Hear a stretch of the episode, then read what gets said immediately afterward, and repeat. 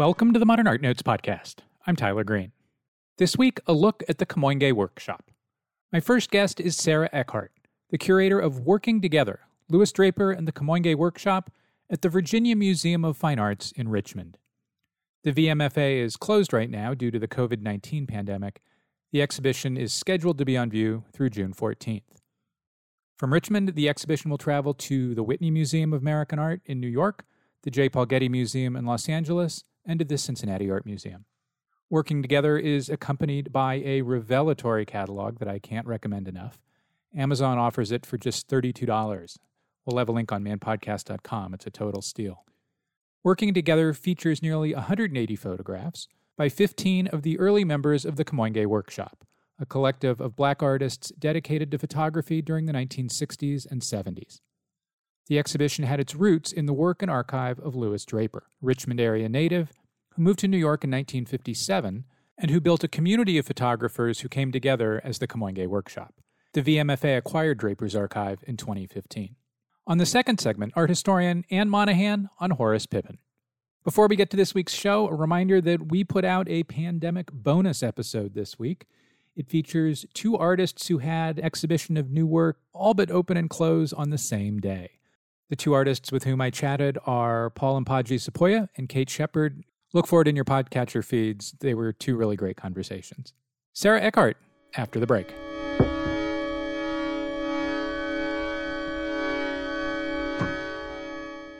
The Hammer Museum in Los Angeles presents a special, free, live streaming of the Giverny document, the 2019 film by Dallas based artist and filmmaker Ja'Tovia Gary, on Wednesday, April 22nd at 4 p.m. Pacific, 7 p.m. Eastern. The film will be followed by a Q&A between Gary and Hammer Museum Associate Curator Erin Christovale. RSVP and find details about streaming the film and joining the Q&A at hammer.ucla.edu. Hammer Museum, free for good. The Nasher Museum of Art at Duke University in Durham, North Carolina presents Ebony G. Patterson While the Dew is Still on the Roses featuring the work of artist Ebony G. Patterson, born in Jamaica in 1981. This is the most significant exhibition of the artist's work to date, presented within a new installation environment that evokes a night garden. This exhibition will be on view at the Nasher Museum when it is safe to reopen. The museum is temporarily closed for the health and safety of all visitors. Meanwhile, visit the Nasher Museum online to find gems from the museum's archives. Here are special videos, articles, and podcast episodes featuring artists who have visited the museum and whose work is part of our collection.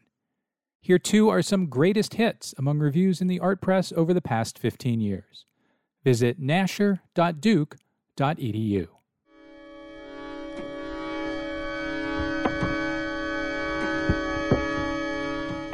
And we're back. Sarah Eckhardt, welcome to the Modern Art Notes podcast. Thank you so much for having me. Let's start off by introducing your protagonists. Uh, one is human, uh, and one is quasi institutional. So, first, who was Louis Draper? Louis Draper was born here in Richmond, Virginia, actually just over the city line in eastern Henrico. He moved to New York in 1957 and he studied there with artists like Eugene Smith before he became one of the key founders of the Kamoinge Workshop in 1963. And then what was the Kamoinge Workshop? So the Kamoinge Workshop, and a lot of people act- actually uh, ask how to pronounce it, and I will say that different artists actually have slightly different pronunciations of it, but I go with that's so art world. Yeah, I go with Louis Draper's pronunciation, which was Kamoinge, and we have that pronunciation actually because in 1982, Carrie Mae Weems uh, video recorded. Al Sandana was the filmed it, and Carrie Mae Weems was interviewing the artists. And so we have about 17 minutes of that footage left, which is the only video footage we have of Louis Draper. And that's really crucial because that's how I know how Louis Draper pronounced Kamoinge. So what what did Kamoinge do? Was it a, a photo agency or a cooperative or an ad hoc professional development group or dot dot dot? It operated on many levels. So first of all, it really came together first as a network of African American photographers who met each other professionally and had formed friendships. So there were two groups. One was called Group 35, and the other group was called Kamoinge. And Lou was a member of both groups. I think it was Ray Francis who was a part of Group 35 talked with Lou about the fact that they should bring these two groups together because they really were, as African American artists, they were working in isolation. And so I think it started more as a social alliance, as a group of photographers who realized they had common interests and that they also were facing discrimination, and that coming together would be helpful in that way.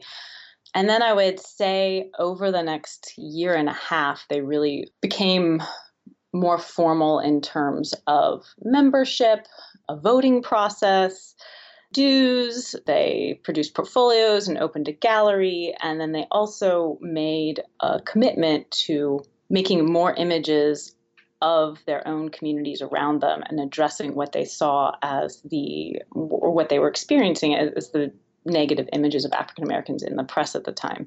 So all of those things came together kind of over the first year and a half. Were they all in New York? Yes, so that all of the photographers were in New York. They're often strongly associated with Harlem, and I would say the majority of the artists were in Harlem. However, at least two of the artists lived on the Lower East Side, and then Louis Draper moved. So he, he actually rented a room from Langston Hughes in Langston Hughes building in Harlem for probably the first three or four years of the Kamoinge workshop. And that was a really important relationship. Several of the artists speak of Langston Hughes as a very willing mentor who was happy to look at their photographs and talk with them about all, all kinds of things. And after Langston Hughes passed away, Louis Draper lived in Brooklyn. He lived in the Bronx before he finally settled in New Jersey. So it's really the the artist lived around Manhattan. In the catalog, Deborah Willis calls Kamoinge and the Black Photographers Annual the quote, two mainstays in the pantheon of African American photography. What was the relationship, if that's the right word, between the two? Listeners may re- remember our show a couple years ago with Beuford Smith, and we'll have a link to that on manpodcast.com.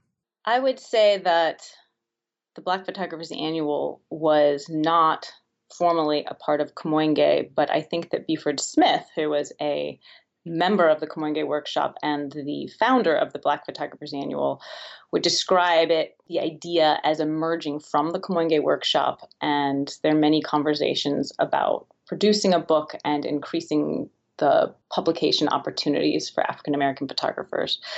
But beyond that, then I think four of the five photography editors for the first edition were Kamoinge members. So Kamoinge was very involved editorially in the selections that were made for the Black Photographers Annual. Speaking of getting and doing and having professional work published, the show focuses on the first two decades of Kamoinge, so 63 to 82, and features work of the 15 members who, who joined in the first decade. So, pretty early on, in late 63 and in early 64, Kamoinge photographers were urged toward the civil rights movement through a series of professional events, panels, institutional conversations. Ultimately, only one Kamoinge photographer, Herb Randall, would go south. But the Kamoinge photographers were plenty active in the North, especially as a result of these two professional events in late 63 and early 64. What were those events and what were the impacts on on on the Kamoinge group? You know, ASMP in 1963 was very supportive of the civil rights movement, and they had an initial meeting to talk about the need for more photographers to be making images of the civil rights movement but also to be making more images of the African American experience by and large, when you read the minutes from that that meeting, it was largely a, a, a, positive, supportive meeting. But it's clear from reading the minutes that followed in early 1964 that Roy D. DeCarava, who had been a member of ASMP, encouraged the leadership to think more about the discrimination that African American photographers were facing within the field. And so they held a second meeting that was specifically about the discrimination that Black photographers were, were facing. My interpretation from reading the minutes is that that was a much more fraught and tense meeting, which of course makes sense because the ASMP needed to look inwards to think about their own policies and about the process hiring processes. So it's in that meeting that Roy Carrabba really speaks very clearly to systemic racism and the need to confront it as such, and that ideas that sort of talent would just rise to the top were not enough because plenty of talented black photographers were not getting jobs.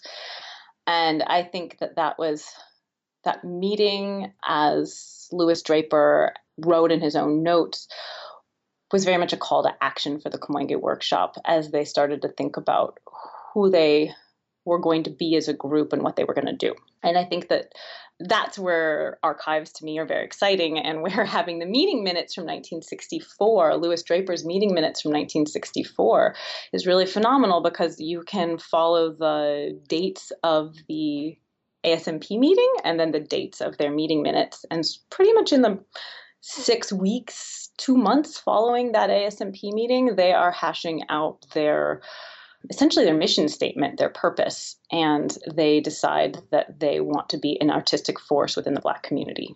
So that meeting was in, in early 1964, and in the catalog, you present it as a kind of ad hoc mission pointing event. Surely the August 3rd, 1964 cover of Newsweek magazine would have confirmed all of the Kamoinge group's worst fears about even supposedly enlightened um, New York white institutions.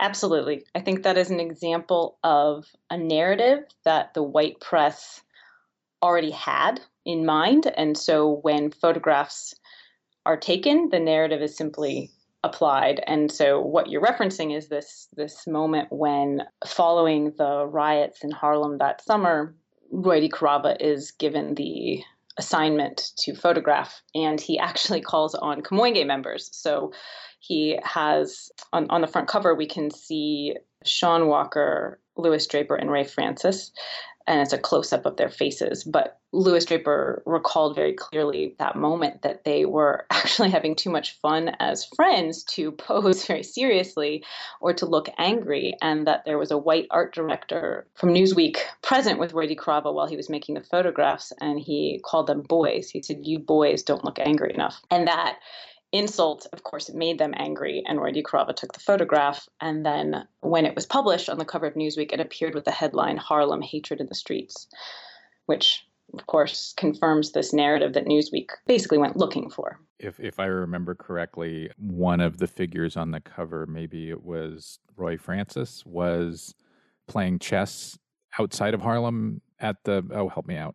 Yeah, sure. So Shawn Walker was able to share with me some recordings he made of meetings in the 1980s when the Kamoinge workshop, several of the members were together and they were trying to recall their own history. And they're really beautiful, rich recordings.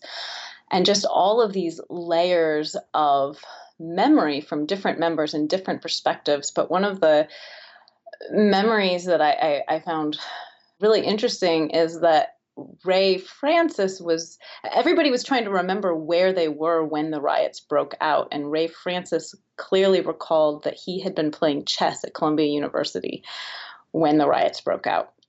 And then you you pair that with this photograph on the cover of Newsweek with Ray Francis's image and the headline Harlem Hatred in the Streets and you have this very clear sense of the way that race is constructed and flattened by the media.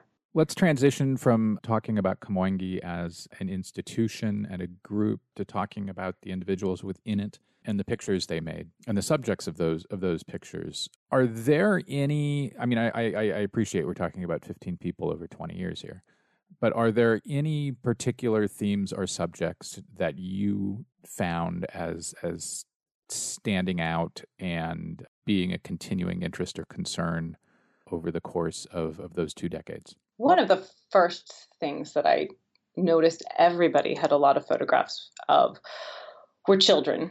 I mean, of course, children make great photographs, and, and there's a long history of photographs of children in the history of photography. There's nothing that special about that.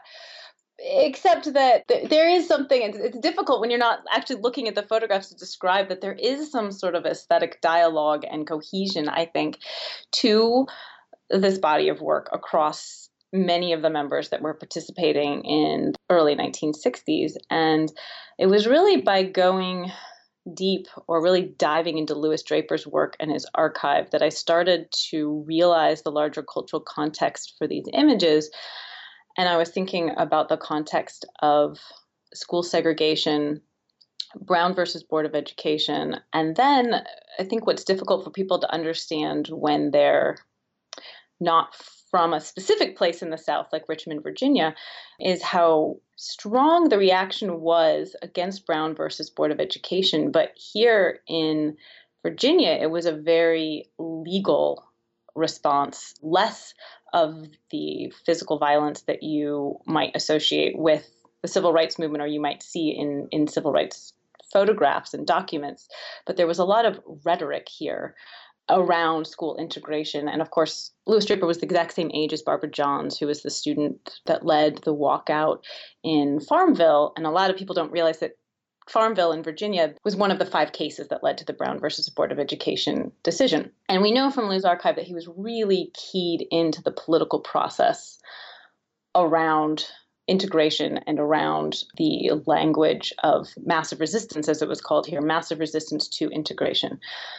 So I was really trying to look at what he had written in college in his notebooks and how closely he was thinking about legal representation or the or the legal system of representation and the failures of it as he specifically turned to visual representation as he started to think about photography as a really powerful tool.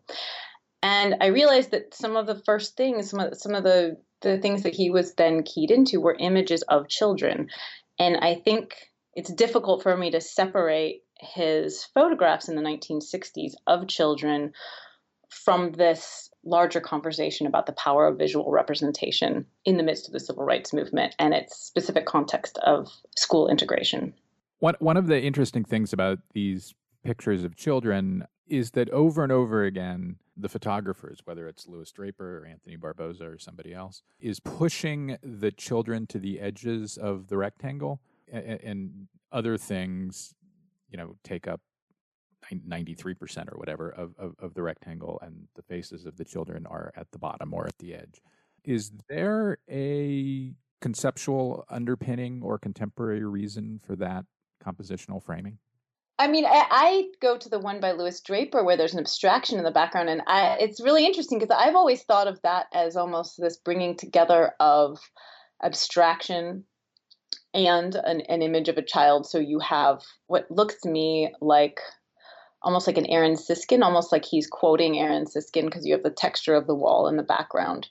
As far as a conceptual underpinning, that's a really it's a good question. I think of a lot of the images of children being almost breaking the frame so you have like a window and a child is leaning out of the window. I'm not sure i have a, a good answer as far as a, a, a conceptual framework for why they were placing the kids in several of the photographs like you're saying kind of in the bottom edge of the of the frame. I have to think on that. That that that picture which is uh, untitled and is from sometime in the 1960s definitely recalls Aaron Siskind and is one of a number of pictures in the show that also recalls paintings. In this case, um, Barnett Newman's 1952 Achilles. And we'll probably come to talking about a few places where it feels like the photographers in the show are, are looking at painting in addition to, to photography. You you mentioned the mixing in single frames of representation and abstraction and it's something that pops up in the show uh, again and again and again. Do you have a favorite example or two, and why do you think the photographers were interested in doing both in single images? Well, let me just start with the framework of abstraction and street photography and the tension between those two. It's, of course, a, a much larger tension in the history of photography and, and really in, in art history in general. But I think that in their given situation in the 1960s, things were happening politically around them. I think there was this question of what they had the freedom to produce versus what they felt they should be producing. And that was a an ongoing conversation really about artistic freedom versus what aesthetically a, a kind of ethical responsibility or, or, or kind of what their artistic responsibility would be in responding to the civil rights movement as it was happening. And that's, of course, not that, that's a much larger conversation that was happening with a lot of artists. What I saw was particularly with an artist like Louis Draper, who had worked both in abstraction and in a kind of more documentary format from the beginning, and that's that is apparent in his archive, that he must have kind of gone back and forth in weighting how important each was to him or what he would allow to come to the forefront artistically given the just the different time periods or the conversations he was in at the time. I think that that was something he talks about later in his career as something he really had to work through. He i think wanted to often be working in abstraction but felt like it would be I don't, I don't want to say indulgent, but he didn't feel like it would be relevant at the moment but I think he found ways. I, I, think a it's apparent that he's very engaged in the history of abstraction in what he'd been looking at, as far as influences were concerned. At the same time as I think he. Uh, let me let me jump in there. Uh, that reminds me that this conversation or consideration about whether black artists should be embracing abstraction or should be engaged in representative images and appointedly um, an urgently political way is is really the subject or a subject of Darby English's book 1971, which uh, which he came onto the show to discuss a few years ago. We'll have a link to that you know, on the show page as well. And while we're talking about this mixture of representation and abstraction within individual images, I mean, a great example is an Anthony Barboza pic from the 1970s, made in New York City, of a man standing in front of a brick wall with a spectacular jacket on and it seems to me like that's a really clear example of an artist looking for ways to engage two discourses at once. Yeah, that's a great example. And also, one of the things that I think is key there is that denial of what it means to have somebody's back turned to you. So it's not only that you have the abstract patterns of the bricks and then you have the abstract pattern on the man's shirt, but then you have the fact that both faces of, of each of the subjects are obscured because you're looking from behind and, and the woman's face is blocked by his shoulder. So there's this sense of presenting identity and obscuring identity at the same time. So I think that's a great it's a great example of, of, of bringing those together. And I'm not sure actually whether that was taken as one of his fashion photographs. He would have to answer that question whether he made that as one of his photo shoots for Essence magazines for Essence magazine because that's one of the things that I think Erna Dugan wrote really beautifully about in in the exhibition catalog was the ways that we that art history has applied these categories like abstraction and street photography, and then has kind of limited conversations about work, you know, fashion photography or commercial photography. And Tony Barboza's work from that period really is a operates on a borderline between the two, where he is doing fashion photography for essence, but he's using street photography and he's thinking about abstraction, and all of this is happening at once. And when we don't, the point the point that Erna makes is that when we don't take into account the work that's appearing in magazines by some of these photographers, we're actually limiting our, our historical and our cultural understanding of their practice. Speaking of those categories, the catalog throughout reminded me how much these categories, street photography, etc., were, were really created by by the white photography world and white photography historians because across this catalog, I kept thinking about how those categories don't really fit to what these artists were making. The essayists, a number of the essayists in the catalog don't kind of maybe come out and say that that specifically, but many of them are many of you are, are kind of pointing at it. The Barboza fashion work you just mentioned is represented in the catalog by the presentation of a spread from the August 1971 issue of Essence magazine, which is problematic and, and, and surely points to how overwhelmingly male Kamoinge was. Yes. I mean, we, with the exception of Ming Smith joining in 1972, which is actually, as you're pointing out, a year after that, it definitely was a group of male photographers. And I think that that also speaks to the conditions of photography and and the face uh, the conditions women were facing at the time as far as having fewer opportunities professionally. And kind of as the in a sense ming joins Kamoinge at about the same time as the women's liberation movement is taking off. And that's not i'm not trying to make a direct correlation there. I'm just sort of there there are these cultural and historical trends. More opportunities are opening up for women in the 70s just as ming smith who had been a photographer for she well her father had been a photographer an amateur photographer just as so many of the other Kamoinge members had had a family member who was an amateur photographer which is a lot of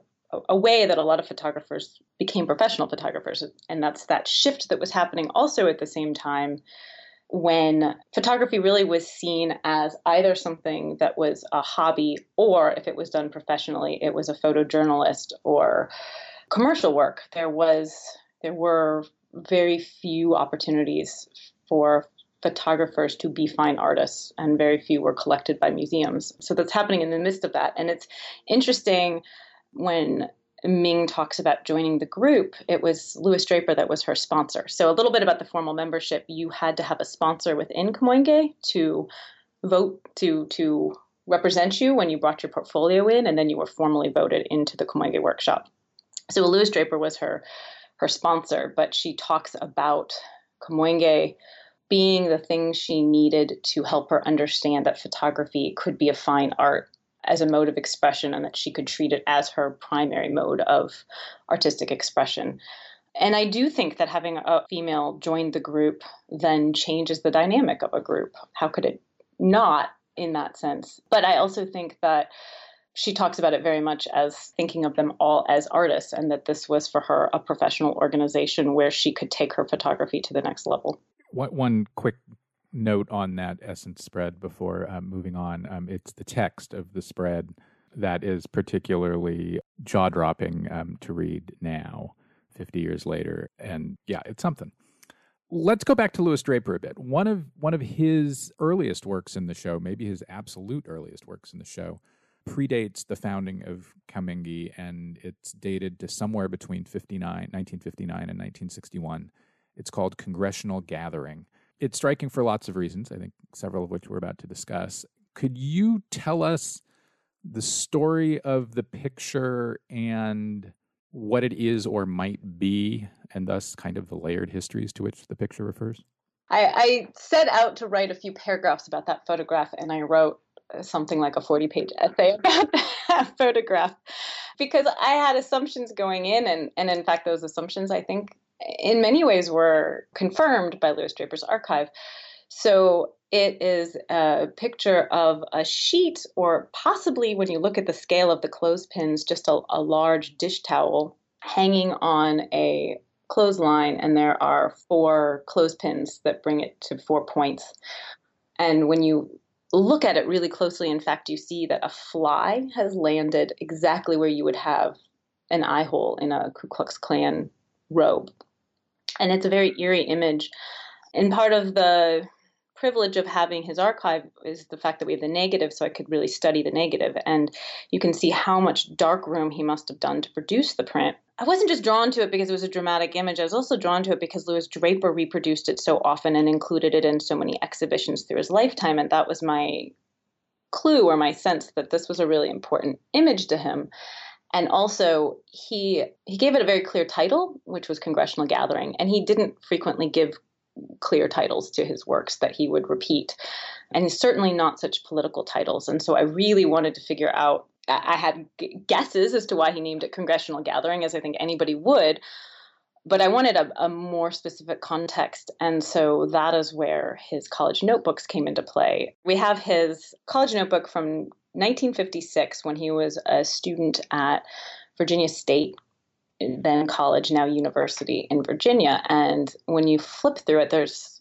all kinds of interesting material, all of his notes from his various classes. He was studying the Harlem Renaissance, he was studying economics. And in the midst of that is this two page spread that lists all of the committee chairs of the 84th Congress, which was the current Congress in 1956. And then he's made these marks next to them and he's noted all the Republicans, and then he's written Dem next to three names. but all of the rest of the names would have been Democrats. So I was trying to figure out why those three names. Well, it turns out those were the leaders of the Southern Manifesto. And the Southern Manifesto, I think, is one of those documents that we don't at least I did not learn in my history of the civil rights movement. And the Southern Manifesto was the response to Brown versus Board of Education from the 11 former Confederate states. And it became clear to me that it was the Virginia leaders really that led the, the, the, the, writing and promotion of the Southern Manifesto, and that Louis Draper was very aware of that. And he's aware of that just before he decides to leave college, his second semester of his senior year, and go to New York to study photography. And so he talked a lot in his own when he when he recalled that period he would talk a lot about the Family of Man exhibition and finding that exhibition catalog on his bed and the power of the photographs convincing him he should be a photographer and that he needed to find the photographers and he realized they were mostly in New York. He was going to have to go to New York to learn photography on that level. But what I found really interesting was that he, at the same time, was so closely analyzing congressional representation. And specifically, he was looking at he he had taken a quote from the Congressional Quarterly and transcribed it on the power of the Rules Committee to bring a bill to the floor or to block a bill coming to the floor. And so, absolutely understanding the power that a Virginian, Harry Smith, had in blocking the civil rights bill at that time. And so to me, that shift was really key that he's thinking about congressional representation as he decides to make this shift to, to, visual representation. And one of the first images he then makes, or one of the first images we have that he repeatedly reproduced, was this image that he decides to title Congressional Gathering. Sometimes with, with Greenwich Village in parentheses next to it. So you also have a north and south dialogue that, that makes you aware of the fact that he made that image in the North, specifically in New York City. And so I think that that is this moment where he is taking, he's bringing a, a level of, of there, there's a political commentary in the photograph. You know, I can't help but notice that the picture recalls the form of Sam Gilliam's draped canvases, which which Gilliam would not uh, start making in, in, for another decade until the late 1960s. Is there any reason to believe or suspect that Gilliam knew Draper's work or was looking at or thinking about Draper?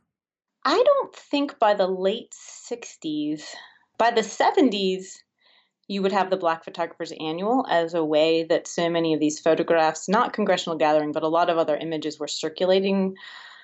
I can't answer that for sure, but I think that most of the most of what Kamoinge was producing was staying in exhibition spaces in New York in that period in the 60s. So he could have gone to a show in New York. I can't rule that out, but they were, you know, small shows that were happening in Harlem. Note to Evelyn Hankins, who the Hirshhorn curator working on a Gilliam retrospective at this very moment. This picture and a whole bunch of pictures in the show are expressions and investigations of patriotism and questionings of uh, the American Democratic, small d Democratic project. I, I, I couldn't find myself a particular a single way that multiple photographers were, were, were thinking through how to represent the failings and racism of baked into American democracy. Well, first, you agree with that? Is there a way? Is there a single way, or were they all many of the photographers finding their own ways to to to questioning the project? First of all, I think there there's such diversity in the various members' political affiliations or approaches. So I don't think there's a single way that they were thinking about that. But Tony Barboza spoke really clearly about the image. I think it's just titled Pensacola, Florida, but it's Liberty and it's a broken Liberty sign. And he talked about how he wouldn't have seen that image had he not joined Kamoinge. So he joined in 63 he was then drafted into the navy and he was stationed in pensacola florida when he made that photograph and he talked really clearly about how Kamoinge taught him how to see and that he wouldn't have seen that as a photograph without Kamoinge.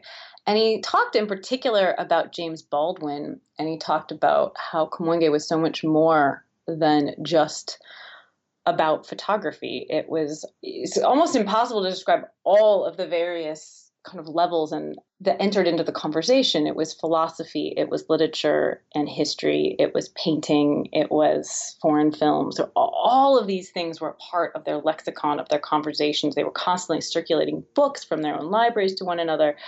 But Tony, in particular, talks about Louis Draper telling him how important literature was, and, and James Baldwin was definitely one of their literary heroes in helping you see an image that you can you can use literature to kind of think about images ahead of time, even as you're finding them in a sort of chance or improvisational mode.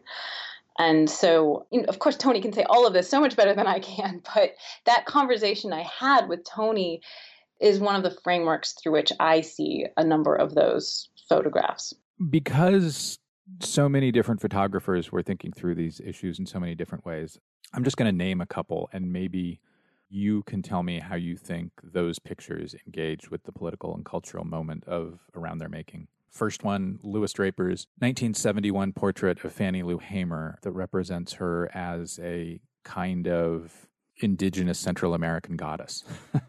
so that was an assignment from Essence magazine. So Louis Draper went down to visit her, and it's actually Nell Draper Winston, Lou's sister, who told me how Lou described that, and that he made the photographs, I think, over a two day period, and he didn't feel like he had the photograph yet that would make the image for the for the story. And then it's just that close framed photograph at the end. It was one of the last photographs he made as she emerged to say goodbye from the door that he that he was able to make that very close up photograph. But I also think it is in conversation for me. I think of that in relationship to Tony Barboza's portrait of Grace Jones, which is similarly mm-hmm. very closely framed. I can't remember if that was 1970 or 1971, but I think it's important to know there that they worked really closely together. So Tony had a, a large studio at that point, and Louis Draper was teaching, but also working as a studio assistant for a couple of different Kamoinge members. So that to me is a great a great example of the way I think that the artists were in dialogue with another with one another aesthetically, even if they weren't consciously making decisions. Even if Louis Draper wasn't thinking about Tony's image of Grace Jones, I think that you can see the aesthetic dialogue that they were having.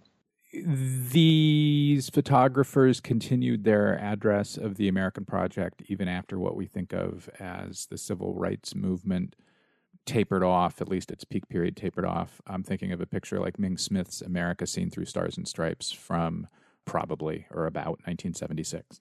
That one for me, I actually associate, even though I don't know that there's an actual connection, with James Baldwin's 1976 introduction to the Black Photographers Annual, which is a really phenomenal piece of writing that you know doesn't get reproduced. And you can you can actually read that. We have the Black Photographers on Black Photographers Annual is digitized and online at VMFA's website, the, on our library website. We'll have links on manpodcast.com. And you can read his essay there, but he is writing this introduction to what would have been the third Black Photographers Annual, and he makes a point of clarifying that this is the bicentennial year. And he has a whole reflection on um, America not growing up. And so it's very hard for me, given the year that the, that Ming's photograph was made in 1976, not to associate it with that bicentennial year and to think about how often the flags would have been the show of patriotism that would have been everywhere. And the particular perspective that she's making, which she leaves open when she talks about that photograph, she leaves that interpretation very open. But it's difficult for me to take out of that framework of the bicentennial year, and in particular, James Baldwin's essay from the Black Photographers Annual when he's looking specifically at a lot of the photographs that Kamoinge members and other photographers in the annual were were being reproduced in that particular annual. We talked a little bit earlier about how Aaron Siskind lurks in the background of some of these pictures. If you had to kind of rattle off a couple of significant influences, pictorial influences, who else would you point to? So there's so many uh, like I said, the the Kamoinge members were so intensely interested in the history of both photography and of art history. So if, if I go outside of photography, they were most certainly looking at Rembrandt and, and a lot of Dutch painters and thinking about their use of light. But within photography, I think Kertész was really important. I think that Imogen Cunningham was really important, Dorothea Lange. I think Minor White. There's a lot of Minor White here. Yeah, definitely. C. Daniel Dawson and Adger Cowans and their nudes are, are very much thinking about Weston. Weston, absolutely. And so there's some important connections to think through there. One, Adger Cowans uh, went to Ohio University, which had one of the first fine art photography programs in the country. And so he was a student there in the 1950s before he joined Kamoinge, and he brought a lot of that formal kind of photography crit session idea to, to how they were thinking about the meetings for Kamoinge. And similarly, Louis Draper took classes. Well, he worked as Eugene Smith's studio assistant, and then he also took his classes, and I think may have actually been an assistant for one of them. Photography made difficult, and photography made more difficult. So you definitely have Eugene Smith very present in these photographs, and I think Louis Draper learned Eugene Smith's printing style, and almost all of the photographers in Kamoinge talk about having a printing session with Louis Draper and how important his printing sessions were. So you also have that kind of transmission of printing styles through Eugene Smith and other photographers, Harold Feinstein, Louis Draper studied with, as well as then you have the Museum of Modern Art. So I love Herb Randall story. Herb Randall met Louis Draper because they both took a Harold Feinstein class, a workshop. So I think Lou took his first in 1958, and then Herb took his, and a friend introduced them to each other that friendship was really one of the first friendships that is part of this growing network that becomes the Kamoinge Workshop. And then Herb Randall was drafted, and I believe he served in Germany. And when he came back, he worked in a in at Slidochrome, and that's where he met Jimmie Mannas and he met Al Fennar. So he remembers really clearly that he wanted to introduce Al Fennar to Louis Draper. And it was at the Museum of Modern Art in the midst of the Harry Callahan and Robert Frank show. And I love the fact that that's where they that that's where they met and where this sort of synergy takes place and they decide to start getting together more often and you get that context of abstraction and of street photography and these two huge influential figures but you also get the sense that the museum of modern art was a really important place for photography and one of the places that they were going often to see to see work we're talking about photographers looking at history, both past and present. I don't want to close without noting that it's also really clear as I looked through the catalog that you can tell that prominent artists of the present are looking at these pictures. Paul Mpagi Sepuya, who was recently on the podcast, and B. Ingrid Olson both both came to mind. Sarah Eckhardt, thanks so much. Thank you.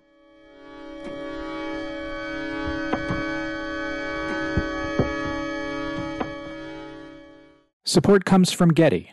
In Recording Artists, a Getty podcast series, art historian Helen Molesworth explores the lives and work of six women artists Yoko Ono, Eva Hesse, Betty Saar, Helen Frankenthaler, Alice Neel, and Lee Krasner.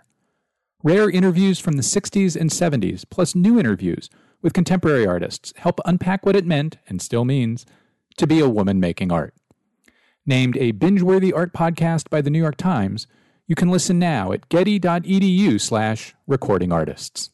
This winter, the Wexner Center for the Arts at The Ohio State University presents a world premiere work by Sadie Benning. In Pain Thing, their rumination on responses to trauma and collective experience plays out across 63 mixed media panels. Also at the Wex, Latoya Ruby Frazier presents The Last Cruise, her critically acclaimed examination of the lives of GM workers in Lordstown, Ohio, after their plant was shuttered. And Stanya Kahn completes the season with No Go Backs, a world premiere short film that follows two teens as they leave behind an endangered society. The exhibitions are on view through April 26th. For more information, go to wexarts.org.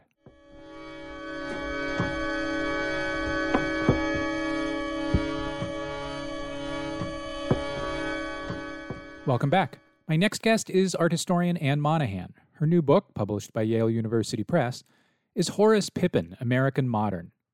Amazon offers it for $32. We have a link on manpodcast.com. In the book, Monahan presents Pippin not as an outsider or a folk artist, but as fundamentally involved in the art world of his time. Anne Monahan, welcome to the Modern Art Notes podcast. Thanks very much for having me. So, Horace Pippin, who made roughly 140 objects from the mid 1920s until his death in 1946, so he, he has a long but not wildly productive career, has often been presented as a primitive, a folk artist, an outsider artist, someone not engaged with or influential within the art world of his time. Are any of those framings useful, meaningful, or correct? And how did you choose to address that question? Yeah, I don't think any of them are. And I think that's really was the fundamental motivation in this project. And I'm not sure that the, those categories are all that productive for many of the people to whom they are made to apply, but they're particularly problematic for him because he was phenomenally ambitious from at least when he returned from World War One, and possibly before that, if you want to trust his autobiographical statements. And he took every possible step he could and worked it as hard as he could to make himself a player in the art world, even if he did not necessarily have a really clear sense of the shape of the international art world he was interested in joining. And the reason that he would not have had a really clear sense of that is that he lived in West Chester, Pennsylvania, which is now more or less a suburb of Philadelphia. When he lived there, it was more of a discreet small town about an hour outside the city, but it was the sort of a heart of a Philadelphia arts colony, summer arts colony. So he had some sense of the art world, like I think from living there and from being adjacent to Philadelphia, but I don't think he really could have in, you know, 1937 had a really clear sense of the larger international field, but he really took every possible care to an advantage to push himself into the mainstream and did. You know, by the time he died, he had over a hundred exhibitions, some of them international. I would say that, you know, almost a hundred, many with multiple venues, so over a hundred across the country and in Europe, which is a spectacular record for somebody who'd only been showing nine years, even today. And in it's just kind of stunning. I mean, who who does that? and collectors all over. But and when he died prematurely and unexpectedly, you know, there was very little left in his estate to be sold because he had been mm-hmm. so much in demand all the way through the 1940s. Biography have Pippin scholars traditionally leaned on or used biography as a way into his work, and is that a good or not great approach as far as you're concerned? He's not alone. I think African American artists are often viewed through a biographical lens as if everything they do is a reflection of their own experience. And that's even more true of self taught artists. So the fact that he's been subject to that model is par for the course. I think it's really reductive. I mean, I'm not the first person to say that. It's there's been a real anxiety about the idea of viewing artists through an exclusively biographical lens for some time, particularly self-taught and black artists. But that doesn't stop people because Pippin has a really dramatic life story and people like it. and so they like to attach that to everything that they see in his work. And I think the fact that he has a very direct style and he made some statements that give you the, that sort of invite you to see his work in autobiographical terms doesn't help things. But when you take a step back and look at the work first, you see how carefully constructed it is in, in so many cases that, that there isn't a kind of a transparent link necessarily between his life and the images that he makes. He was working with lots of goals in mind. I think to be part of a larger art conversation, to be attractive to buyers. He he was attracting deep-pocketed buyers from 1939. So he his first big show, his first his first professional show was in 1937, and by 1939, he was selling work for like serious art market prices. And once that happened, he was pretty clear that um, about where you know how to how to maximize his career, and I think to some extent the choices of work that he made were because he expected to sell it to people with money, and so those choices don't have anything to do with his own life. You know, fly fisherman. I don't. There's no evidence that he was a fly fisherman. There's no evidence that he hunted foxes on horseback, as a painting of his, you know, depicts. He just had much more Catholic tastes and interests than, you know, viewing things strictly through his life story would give you a sense of. Uh, let's jump into the work. Across much of the 1930s, the 1930s, Pippin made work about World War I, which did not happen in the 1930s why was Pippin so into making work about the First World War a decade plus on? If you don't mind, I'm going to take a step back. So he served in World War One, which was, you know, deeply traumatic for most of the servicemen in Europe. He was a member of the 369th Regiment, which was one of the four black regiments to see combat duty. That like disproportionately black soldiers served in the American Expeditionary Forces, but only four regiments fought because of racist restrictions on the part of the American military. So he was at the front for most for longer than, you know, most American troops. And he was wounded in November in September. It disabled his arm for the rest of his life. And when he came back, he started writing about the war experience immediately uh, in a few kind of manuscripts, one of which is illustrated, and all of which are in the collection of the Smithsonian Archives of American Art. He was already kind of aware, I think, when he came back, that the war was something that would allow him to speak to a broader public. And those manuscripts are written in a way that he it's clear he's thinking about a reader. They're not they often get described as like journals, but he made them after the war and he's talking to a dear reader in a few places. So he's thinking about a public. And around that time, a number of his colleagues from the comrades, I guess is a better word, from the 369th were publishing memoirs. So I think he he understood that this was a way to reach a broader public and this gets at the ambition that I mentioned early on that you know drove him. But he realized that writing wasn't going to do it for him. And he says later that he, you know, moved on to other media. And so through the 1920s, he was making these panels that were landscapes. He would burn them with a hot poker into a wood panel and then he would add paint. Uh, but they were not about the war. And I think that it's because the war is a complicated image for him, literally, to realize like there's a lot of moving pieces to a compelling war image. And I don't think he thought that that those panels were the right vehicle to realize that. And so at the end of the 1920s, he decides to paint his first painting, right, on canvas with multiple colors.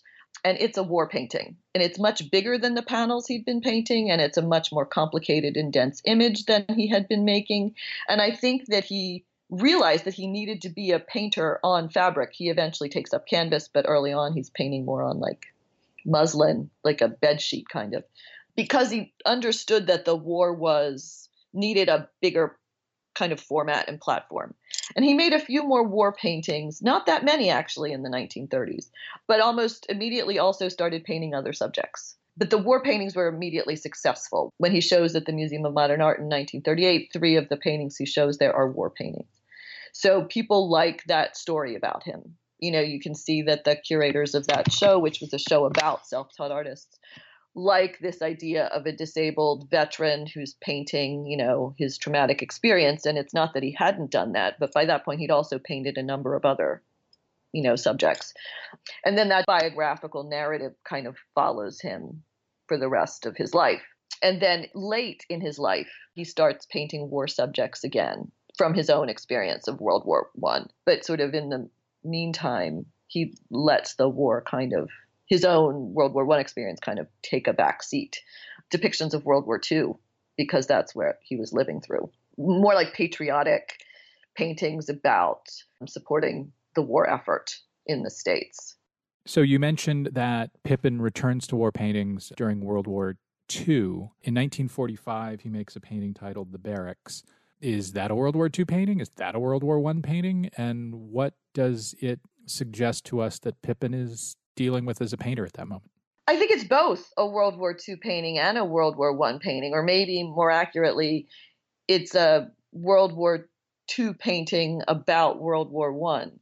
As I mentioned, he fought with the 369th, which was a which was unusual for black soldiers, and in World War II, black soldiers were also segregated. More of them were fighting, but there was still this idea that you know they could not fight alongside or you know as part of integrated regiments. And there had been a lot of pushes for more desegregation of the army and the military. Racist questions had been dogging black servicemen in world war one and two about their fitness were white soldiers more dependable or whatever just all kinds of racist ideas and i feel like that painting that he's making which is very large he did not make a lot of paintings that big is meant to show how the fitness of his comrades because they were living under unspeakable conditions in the bear in the dugouts at the front and the, that's what the painting depicts. It depicts four men in an underground bunker who would have been subject at that point, at any point, to being uh, shelled and poisoned by gas. And what you see on the bottom of the painting are two men sitting on their bunks pulling lice off their clothing because that was a endemic problem in the trenches. And not only was it disgusting but it also was causing disease. And so they were just vulnerable on every level. But when you see them as he depicts them, three of them are are just making the making do, like holding up under unspeakable pressure. And the fourth one you can see is not. And I think that's the the message that he's trying to convey is the dependability and the heroism of the troops with whom he served and then by extension the black troops who would be fighting in World War II and the respect that they deserve and you know the equality that they merit and so I feel like, so, you know, he reaches back to his own experience, I think, to make a case in that painting for contemporary Black servicemen. I think Pippin's other best known series of paintings are his remarkable, great paintings of populated interiors, in, in home interiors with people in them. What motivated and informed them? What has come up when I've been writing this book more than once from people who know Pippin's work has been this idea of a typical Pippin. They often tell me that they're, you know, they're looking for a typical Pippin or that I don't know what a typical Pippin is. I don't really know honestly what a typical Pippin is because if you know his work there it's it's quite diverse. But what I think they mean are these domestic interiors filled with black families. And the interesting part of this phrase typical Pippin, associated with those paintings is that those paintings comprise a very small sort of slice of his career, although they're the best known, as you point out. So he first made a painting of a black family in the painting that belongs to the Art Institute called Cabin in the Cotton, which he according to his one of his statements that hadn't been found until very recently and it's in the book that was his second painting ever. He made he, his first painting was the the end of the war starting home which belongs to the philadelphia museum which is the one that sort of prompted his shift to painting on fabric and away from wood.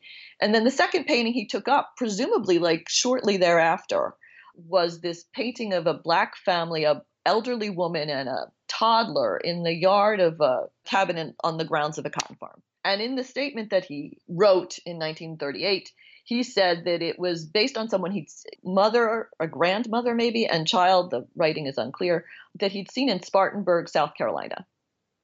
So he really did not spend, he's not from the South. He did not, the only time that I know that he was in Spartanburg, South Carolina, was when he was posted there for an abbreviated stay with his regiment to train for deployment in World War One.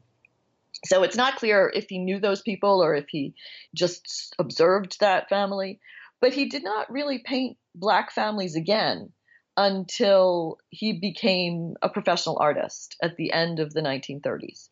And it's I would argue that he starts doing it because he sees the popular response to Cabin in the Cotton. And he starts to paint more cabin scenes, both with white people and black people in them. And they get bought pretty enthusiastically by Albert Barnes, among other people. He's one of the first, most avid collectors of this kind of work. And he's buying practically every example that Pippin makes in 19 in the early like in 1940 he bought in 1941 he buys a few and that I think encourages Pippin to see the appeal of this work in ways that he hadn't really tapped into in the 1930s when he didn't have a a very developed market. And then in 1944 he paints a bunch of them for his first big show at the Downtown Gallery. This would have been his second solo show in New York, but it was his first show at Edith Halpert's Downtown Gallery. And he put a, several black family paintings in there, and they become very well regarded, and they now have become kind of iconic to the point that that they define his his body of work. And then he sort of phased them out within a couple years. He he sort of he made a number of them between 43 and 44, and then he really phases them out. And in a way, the the barracks that I just was discussing is is kind of a different slant on the domestic interior, right? That's like a domestic interior with black soldiers instead of his family or people like his family would have been, because that's what the sort of earlier paintings are all set around the turn of the century. Some of the figures in them seem to be corresponding to his own, you know, immediate family. Some of them don't. So it's a little hard to sort of match them up exactly all the way down the line. But they seem to relate to sort of a nostalgic impulse that sort of takes a different kind of form in the barracks. As you mentioned earlier, Pippin was born outside Philadelphia, West Chester, Pennsylvania. And he grew up in uh, a town in New York that's between the southern Catskills and the northern Hudson Highlands. So you mentioned Cabin in the Cotton now in Chicago was his second painting. What led him to make a painting about the South? So his his mother and his mother, let's just leave it at that. It's not clear his his father's name has not been recorded. Was from West Virginia. Was from Charles Town, West Virginia. She was a free black woman and her family had been free black before her. And she came to West Chester in 1870s and uh, he was born in 1888 there. And so they the family itself does not have West, West Virginia, which is where Charles Town is, is not a cotton growing area. So the family had no ties to the South or cotton production, and they were, and his family had not, his mother's family, which is the only one we can really be clear about, had no cotton farming experience. So it's not a, you know, a personal connection. His wife's family was from North Carolina, where cotton had been grown, although when he would have been visiting her there after 1920, when they were married, he did go to Durham, North Carolina in 1925, which is the area more or less where she lived. There was cotton, there had been cotton grown there, but it, it's not a big plantation state, North Carolina, and cotton itself had been mostly phased out by that point. So again, it's not clear that he would have seen it through her family. This time when he was deployed in 1918 briefly to Spartanburg.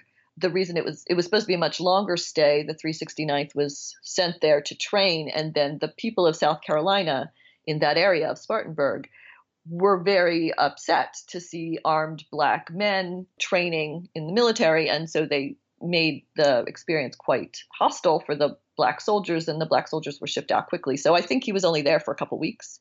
But that is the only you know, clear evidence that we have that he could have seen cotton like in the fields in a substantial way. So, like on a brief trip through Spartanburg. So, it's really not clear what motivated this commitment to the subject of cotton in 1932 or so when he started that painting. But what motivates it later is that people really love this idea that he's painting cotton farms and encourage him to, to do more by commissioning more work in that vein.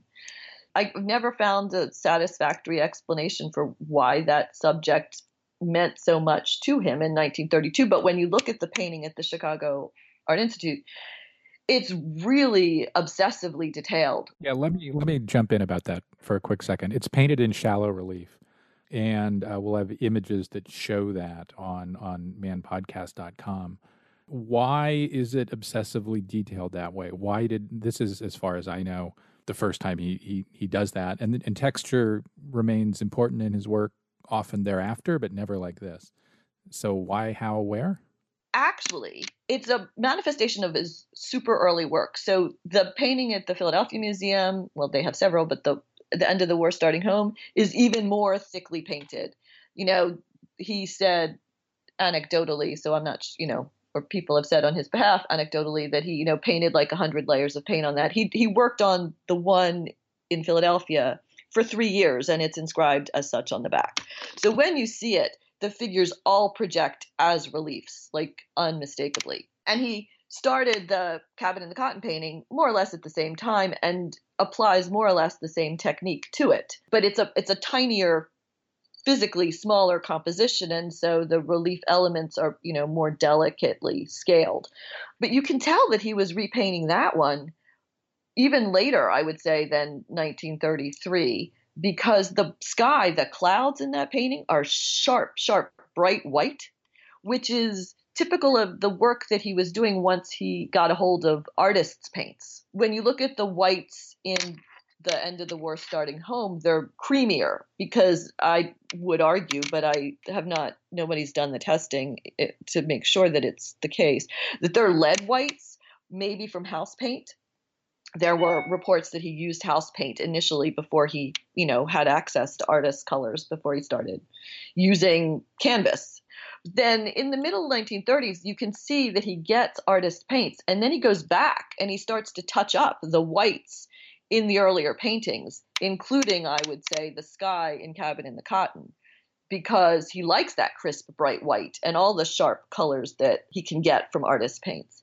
And so that means he was painting Cabin in the Cotton, like from, say, like, let's say 1930, 31 when he started, 32, whatever, and then eventually retouched it at least one more time in the mid 1930s when he's doing this repainting campaign on a bunch of early paintings. But it's that repainting, that serial repainting, that gives you that dimensional surface. And the door of the cabin in Cabin in the Cotton is actually less thickly painted than the cabin itself. So there's a depression in the painting where the door would be. But also, when you look at the farmyard of that painting, it looks like he had been, had spent time in a in a working farmyard, which is again said he's not from an agricultural family, he's not from the South. He lived his whole life in Pennsylvania or New York. And so it's not clear where he would have acquired that kind of, but it looks to me like firsthand knowledge. Like he really understands what you would find in a farmyard, different kinds of fencing, different, like a compost pile. Like he's very sensitive to all of those details. And then later, 10 years later, when he starts that work again at the request of you know corporate patrons mostly he then like remixes all that material so the first time it feels like he like really is it's almost documentary in the sense that he's reporting something that he's seen and the way these farms actually work and then when he revisits it it's more formal like deployment of put a, getting the pieces but not necessarily trying to show you exactly what that world looked like firsthand again, I don't, it were possible to know where he spent this kind of time on a southern farm, and especially Spartanburg. It, an early news account says that his wife was from Spartanburg, but so presumably he told the reporter that. But I have found, you know, I spoke to her relatives. They say that they were from North Carolina. That's what the census documents indicate. So I don't know where the Spartanburg connection comes in. Maybe she did have family there and he did spend time on a farm there, but there is no record of it. In 1941, Pippin made a painting titled The Whipping. It's at the Reynolda House in North Carolina. It's a red, white, and blue painting of a white man whipping a figure, which the viewer inevitably reads as being a black person, uh, albeit of indeterminate sex. What prompted the painting in 1941. 1941? And did Pippin build on it, so to speak, or, or even have the opportunity to build on it? That painting is one of his most explicit about anti black violence, right? Like there are implicit sort of threads of this all the way through his work. Only that one, I would say, is like as soon as you see it, you realize exactly what he's saying. And it comes at us at this moment, and it's easy to see it even in the the materials as well as the subject, where he's, I would say, aware of his growing position because he just had uh, two shows in 1940. In January, he had a show in Philadelphia at the Carlen Gallery, made him a sort of a sensation. It made like Newsweek magazine. It was a big deal. And he had sold out of everything in that show. And among the things that he'd sold out of in that show were all of the burnt wood panels that he'd made in the 1920s that he had on hand. He showed them in Philadelphia. They all sold. And he had really stopped making those panels, from what I can tell. When he started painting, he'd stopped with the wood panels. But they all sold out in 1940. And so he started making them again, briefly, in this window between 1940 and 1941. So he's making them with an audience of potential collectors in mind this time. The first group, he did not have that luxury. The second group, he knows he's speaking to a market and he knows he's speaking to a public because he's done a ton of press interviews over the 1940. So I have to think, and, and many of the panels that he makes in that period are like hunting, there's duck hunting one, there's a ice fishing one, there's maple sugar, like maple sugaring one. So they're you know, landscapes or people enjoying the landscape. And then there's this one, which is the exact opposite. It is people in a forbidding landscape just showing the worst side of humanity in this way that would seem to sort of speak back to his cabin in the cotton painting on a certain level. And then, although that woman that he saw, he seems to have known, so she would not have you know, in the the woman in the cabin in the cotton would was not an enslaved person in that painting. She was a contemporary figure from his memory, and then possibly these paintings that he made of families at home that he was selling to Albert Barnes, black families in cabins. They're sort of from a period that you can't quite pin down. They could be from the turn of the 20th century. They could be older. They're wearing kind of clothes that are too generic to be sure so obviously he wants to say something like he wants to say something pretty pointed to the country about its history. And then the painting you know is never quite finds a sort of a safe harbor. It gets shown a lot partly because it doesn't get sold you know consistently it gets sold and then sent back to the gallery. And so it gets shown everywhere. Really it's one of his more popular paintings for that reason. But it doesn't find a buyer and it doesn't really it doesn't seem to encourage him to make more work that explicit. At the end of his life, he makes arguably his most famous paintings, these Holy Mountain paintings. He makes three of them, and they are based on the prophecy of Isaiah, in which the animals of that would naturally be enemies can live together in harmony. And in the background of a couple of those, he includes shapes that are lynched bodies. But you really have to look hard to find those figures. They are very hard to see in the woods behind the foreground. So those are more images of racial violence, but in a way that's not nearly as explicit as the whipping panel, which seems an you know is anomalous in that in that way. He makes one of his commissions not that long after the whipping is about is called Old Black Joe, and it was about a Stephen Foster song about an enslaved man who's thinking about the afterlife. And that painting seems to want to talk to the whipping in a way, which I was, which is like the the soil in both of them is red. So like I don't know whether he was trying to say something about like the soil of the South just being red, which I think it can be in places, or he was trying to say something about a blood drenched soil associated with cotton plantation life and slavery.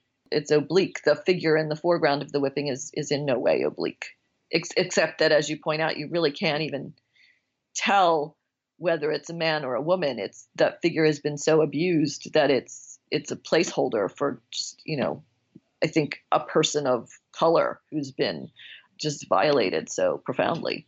Pippin's landscape paintings are, are fascinating. Um, as far as I can recall uh, and figure, it's Pippin, uh, along with Aaron Douglas, who introduces landscapes uh, inhabited by black people into the American landscape tradition. And a lot of what you just said suggests he, he, he may well have been aware of his pioneeringness, if you will. In uh, in the late 1930s, it appears that or feels like Pippin becomes interested in taking on the great subjects of American art, landscape I just mentioned, but also the great subjects of European art, such as the nude and a few other art historical standards beside. I gather this was a, um, a, a conscious decision, kind of that measuring up that artists like to do. Well, I I can only say what the art says because the way Pippin's story has been told has tried to, and I think partly by him, but also by spokespeople on his behalf, has tried to accentuate his distance from art history. Right, that was for the white collectors and curators who took pride in their recognition of his talent early. It was important to them that he be a total sort of cultural isolate because that made their recognition of his genius all the more prestigious. And so they often cast his story in that way that he knew nothing before they happened upon him. And that was his great advantage and their great genius.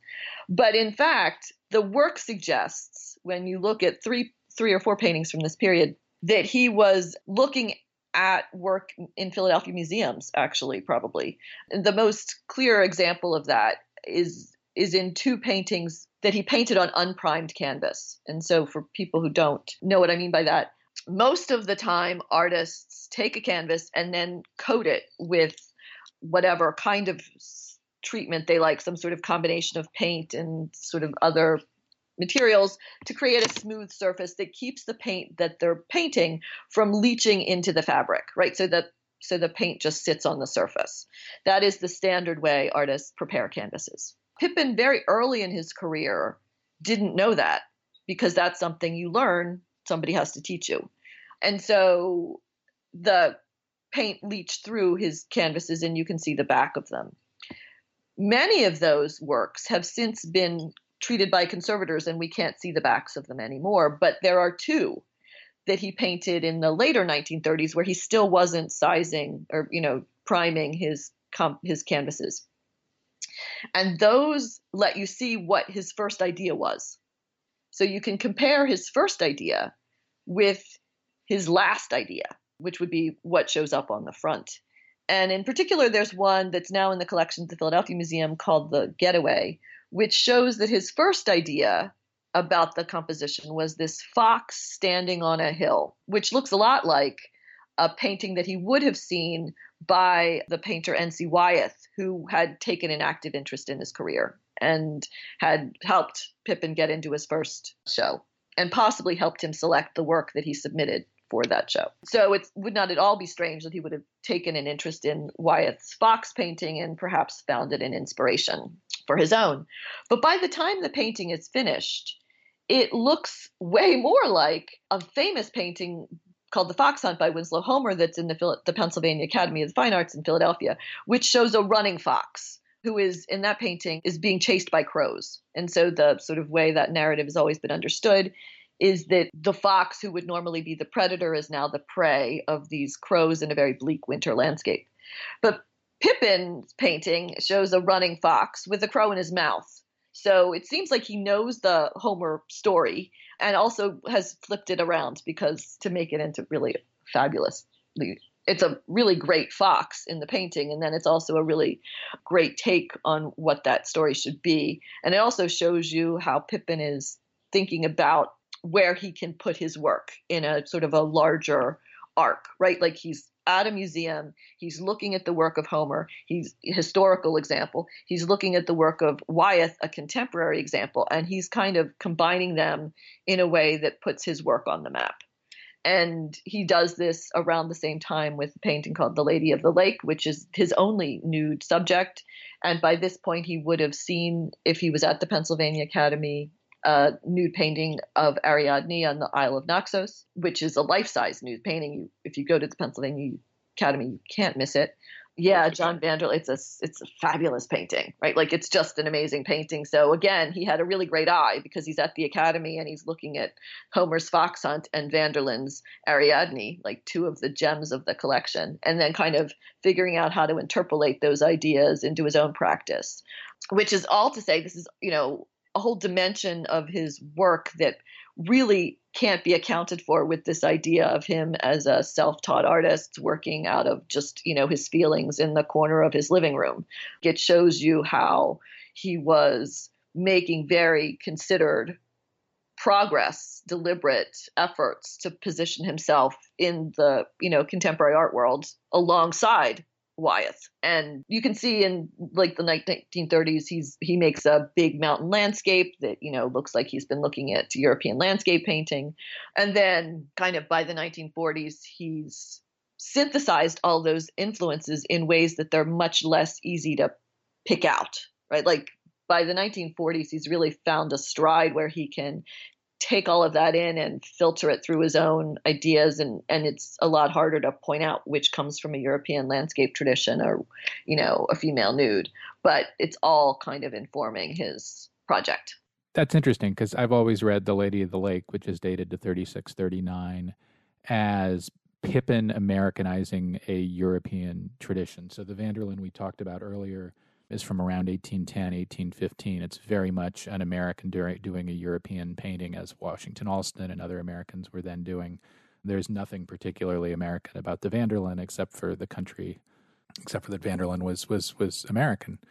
Uh, whereas Pippin, in his Lady of the Lake, he appears to be, at least to me, to putting together the great American subject, the, the landscape, with two uh, readily identifiable kind of features of classic American landscape painting, a lake and a mountain or mountains, with with the European subject, the nude, and lots of other references to America, such as to Native American tapestries, rugs, and throwing them all together and creating something new out of them. So anyway, that's that. Yeah, that's that's that's fascinating. Anne Monahan, thanks very much. Thank you. It's been a pleasure. That's all for this week's show. The Modern Art Notes podcast is edited by Wilson Butterworth. Special thanks to Steve Roden, who created the sound for the program. The Modern Art Notes podcast is released under a Creative Commons license. Please visit Modern Art Notes for more information. Thanks for listening.